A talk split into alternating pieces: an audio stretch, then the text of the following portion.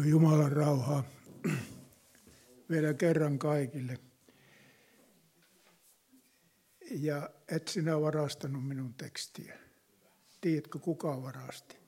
Jumala.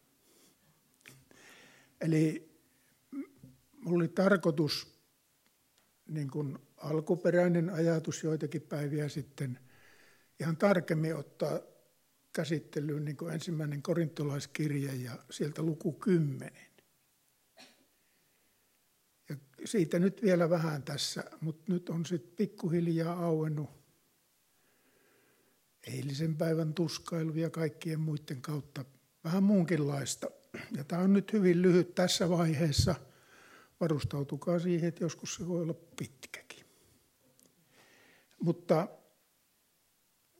alkuperäisessä käytännössä ehtoollinen oli nimenomaan paikallisseurakunnan yhteysateria, eikö?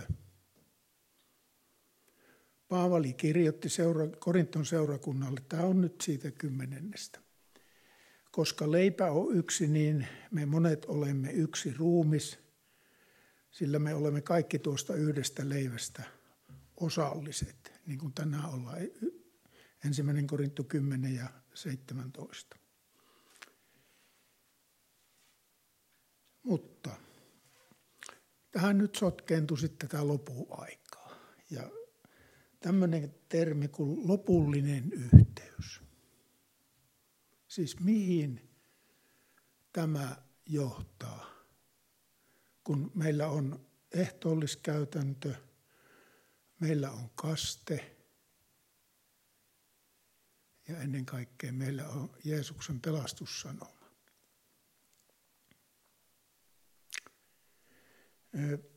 Mä en nyt tuolta ottanut tämmöistä vähän semmoista inhorealistista kuvailmaa, jolle jotkut sen tietää, taisi Ilselillä ja jollekin muullekin laittaa sähköpostissa tämän, millainen tämä herätyksen kulku on. Jos haluatte sen kuulla ääneen, niin mä voin tuosta laukusta se hakea. Mulla on se sinne. Mä hain sen. Haluatte kuitenkin, näyttää siltä.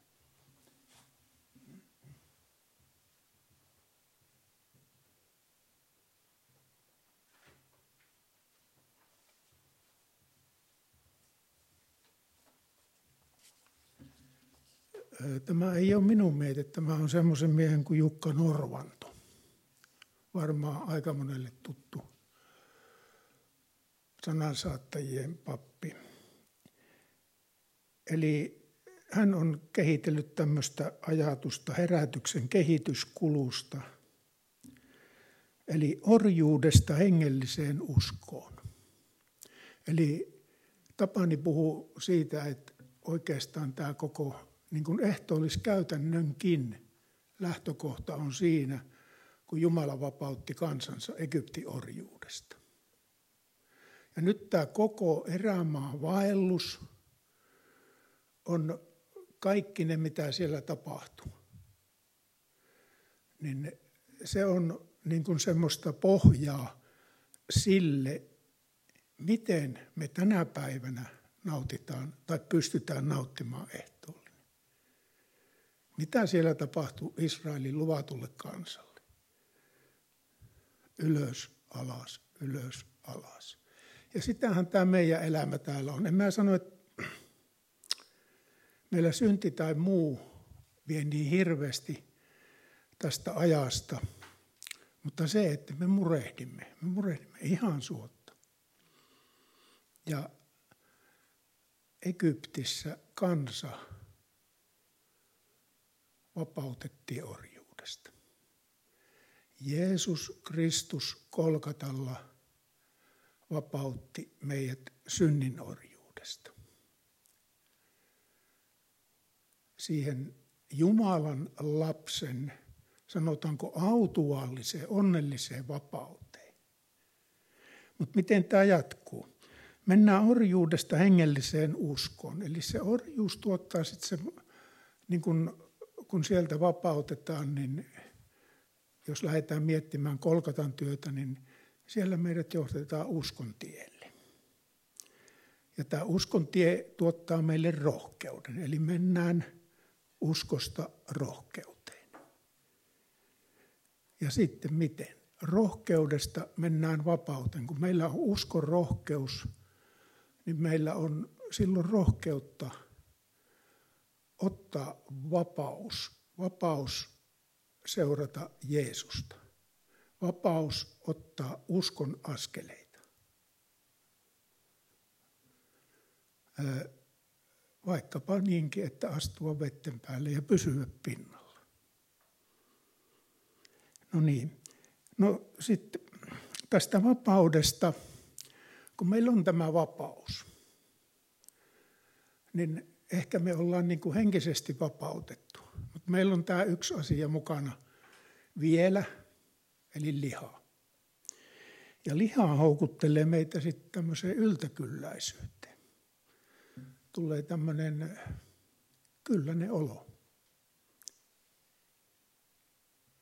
Ja silloin pitää ruveta hälytyskellojen soimaan. Jos me ruvetaan ajattelemaan joka aamu, että Herra, kyllä mä tänäänkin. Unohdetaan Jumala armo, unohdetaan pelastus. Ruvetaan niin kuin itse kohottamaan itsemme siihen vaelluksen tasoon. Mutta tästä yltäkylläisyydestä sitten me ajaudutaan itsekyyteen. Eli minä, minä ja minä. Mitä muuta on tämän päivän elämä? Minä on nostettu aivan suureen arvoon. Itsekyydestä mennään välinpitämättömyyteen. Että mitäpä sillä, kunhan minä menen. Ja nimenomaan omilla ansioilla vielä mieluummin. Ja tämä välinpitämättömyys sitten ajaa meidät semmoiseen apaattiseen tilaan, että mennään päivästä päivää eteenpäin entistä polkua miettimättä – kaikkea niitä niin tarkasti. Tämä nyt on aika kärjistetysti sanottu, mutta myös uskovalla löytyy tämä tie, että se jotenkin niin kuin laimenee se, mitä varten me on pelastettu. Eli meidät on pelastettu ihan kaikista elämää varten olemaan Jeesuksen ja Jumalan läsnäolossa taivaan kirkkaudessa tai siellä uudessa Jerusalemissa tai eh, uudessa maailmassa. No, tämä apatia johtaa meidät takaisin orjuuteen.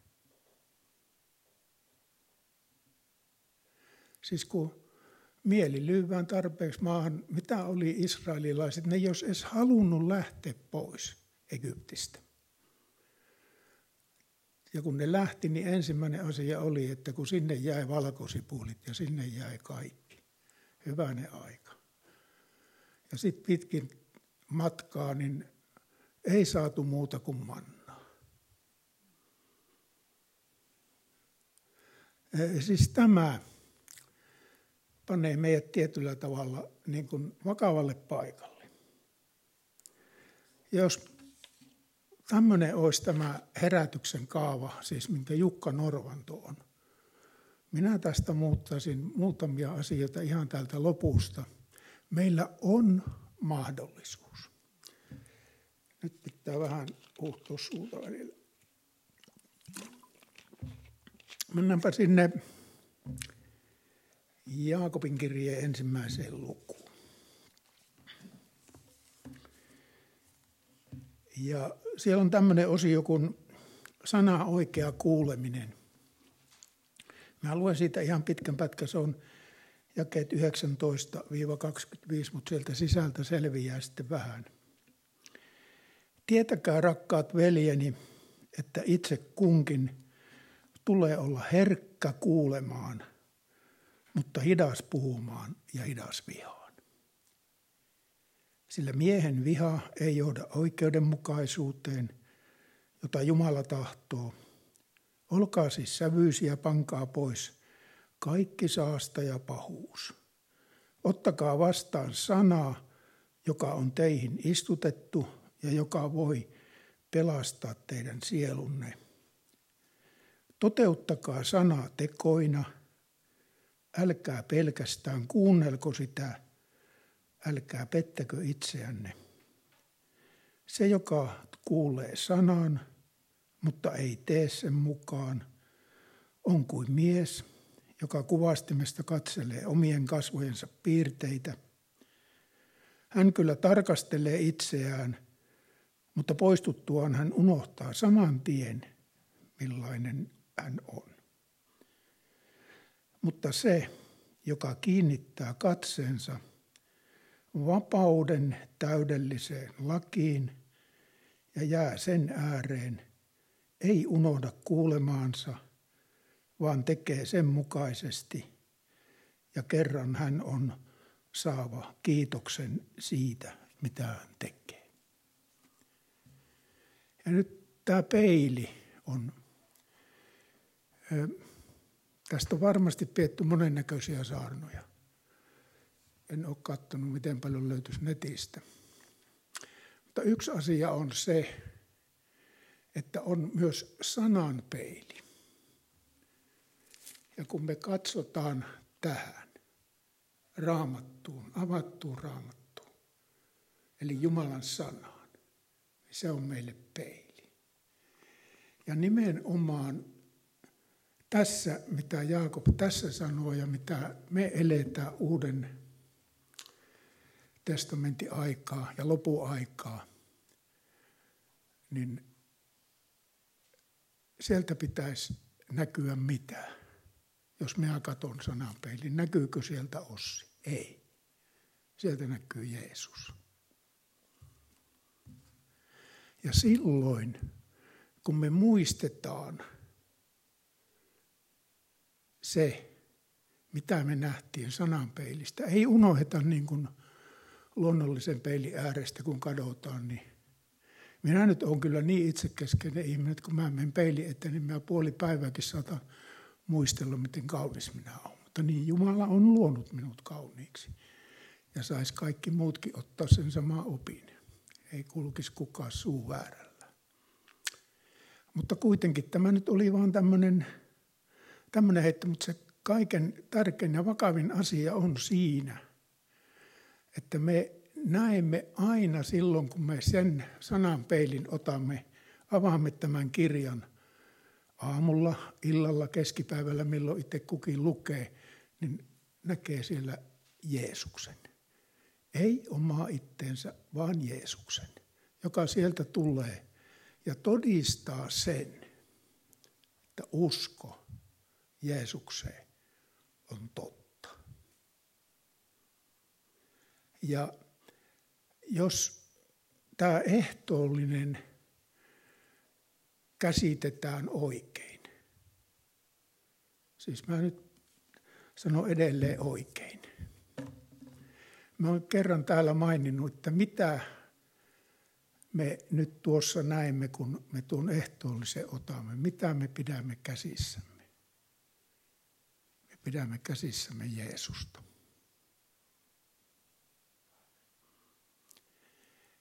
Ja sen takia nämä ehtoolliskokoukset on minun mielestäni semmoinen, tai ehtoolliskokous on semmoinen hetki, johon meidän ei pidä ollenkaan tulla pelokkaan. Siinä ei ole pelättävää. Jos me on muistettu katsoa aamulla, vaikka jos nyt kun näin illalla on, niin tuolta sanan peilistä, että mikä sieltä näkyy, sieltä näkyy Jeesus. Ja siihen voidaan luottaa. Jos näin lähdetään uskomaan, avattiin raamattu milloin tahansa, vaikka kymmenen tai sata tai tuhat kertaa päivässä, jos sieltä nähdään Jeesus, niin mä oon uskossa. Mä oon kelvollinen nauttimaan ja osallistumaan hänen ruumiiseensa ja vereensä. Ja mitä se taas tekee? Yhteyden. Tämä lopullinen yhteys, oikeastaan semmoinen hääateria taivaassa. Ei minun mielikuvitus riitä oikein niin kuin ajattelemaan nyt ainakaan vielä – sitä, mitä kaikkea siellä voi tapahtua. Pientä esimakua saadaan, kun tutkitaan kirjoitukset läpi ja muuta, että siellä ei suinkaan ole surujuhla, siellä ei valiteta, että on sitä ja tätä. Ja siihen juhlaan, kun osallistutaan taivaassa kerran, niin siellä ei luetella omia syntejä, kun siihen pöytään mennään. Niitä ei ole. Uskovana, kun me mennään, niin me tiedetään, että on syytä pitää tilivälit lyhyenä. Eli pyytää Jumalalta anteeksi heti, kun huomaa, että nyt otin sivuaskeleen, lähestyin lain ojaa tai armon ojaa. Tiedättehän te, mitä siellä ojan takana on. Siellä on allikko, loputon suo. Eksy sit oikealle tai vasemmalle. Mutta Jumalan sana, Jumalan sanan peili, se peili, mihin meidän pitää katsoa niin kuin avoimin silmin ja sydämin. Ja monta kertaa tämä ehtoollinen, niin raamatussa puhutaan pöydästä. Alttaripöytä, se on, niin kuin tulee sieltä erämaanvaelluksesta, kun Jumala antoi tarkat ohjeet, miten temppeli ja kaikki työkalut rakennetaan sinne. Niin siellä oli armopöytä. Ja siellä oli ehtoollispöytä, eli uhrialttari. Ja se, mitä siellä uhrialttarilla uhrattiin? Lihaa.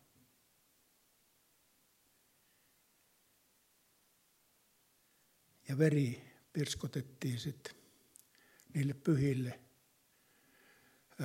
suojaksi ja peitoksi ja miksi sitä nyt sanotaankaan. Mutta meidän syntimme, meidän uhri karitsamme, niin on pessy meidät sillä kolkatan verenvuodatuksella jo puhtaiksi. Ja kaikki tämä vakuuttaa sen, että minä olen kelvollinen nauttimaan sen ehtoon. Minä olen kelvollinen ottamaan vastaan kaiken sen hyvän, mitä se tuo minun elämään. Se pitäisi tuoda meille se ilo, se yhteys, se kaikki, mikä kuuluu kanssakäymiseen ihmisten kanssa. Ja sitten siellä häviää kaikki se, mitä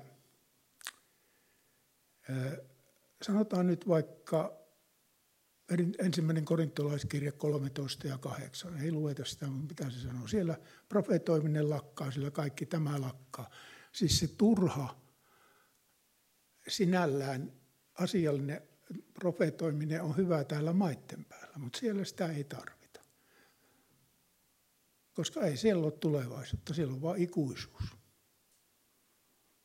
Ja siellä ei ole eilispäivää, siellä on ikuisuus. Eikä siellä ole tätä päivää, siellä on ikuisuus. Ja ikuisuutta varten meitä opetetaan ja ikuisuutta varten on ehtoollinen asetettu Jeesus oli äärimmäisen viisas, kun hän viimeisenä iltana teki kaiken sen, mitä hän teki sillä ehtoollisaterialla. Pesi jalat.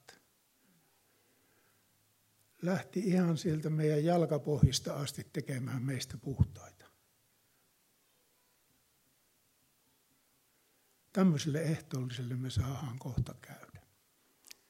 Näitä asioita kannattaa aina joskus jää vähän miettimään. Amen.